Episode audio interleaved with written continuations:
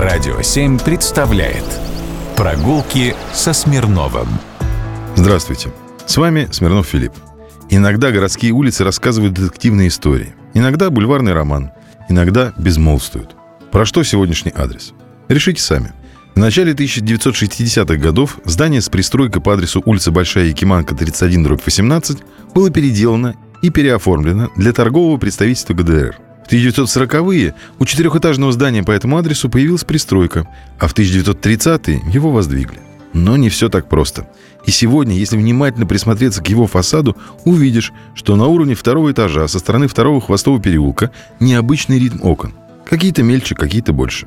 Так потому, что дом 31 дробь 18 вобрал в свой объем церковь. Да-да, в 1930-е годы на улице Большая Якиманка не стало церкви святых Петра и Павла. Впервые церковь на этом месте, вероятно, была построена еще в XIV веке при боярине Хвостове. О нем я еще расскажу. Каменная же церковь построена стрельцами патриаршего стольника и московского боярина Ивана Полтева и освящена 24 января 1651 года, о чем сохранялась надпись на плите снаружи храма.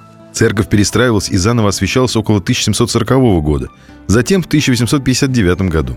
1812 году церковь была превращена французами в конюшню, после чего в ней, рядом с иконой трех святителей, Василия Великого, Григория Богослова и Иоанна Златоуста, на медной доске была помещена надпись о том, что выстрел пули мародеров пронзил прямо в сердце Григория Богослова. В начале 1920-х годов церковь передана живоцерковникам.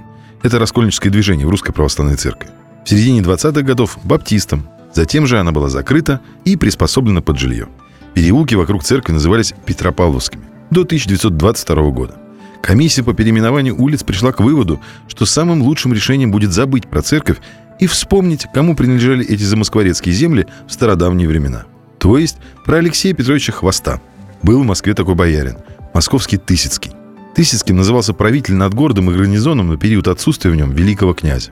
Впервые хвост упоминается в летописи в 1347 году в качестве одного из посланников великого князя Семена Ивановича, ездивших в Тверь за невестой великого князя. А еще про него рассказывают, что он сын другого московского Тысяцкого, Петра Босоволкова. Правда, переулка с именем его отца в Москве нет. У Хвоста была незавидная судьба. По боярскому сговору в отсутствие правителя его убили и бросили тело на улице. Убийц не нашли.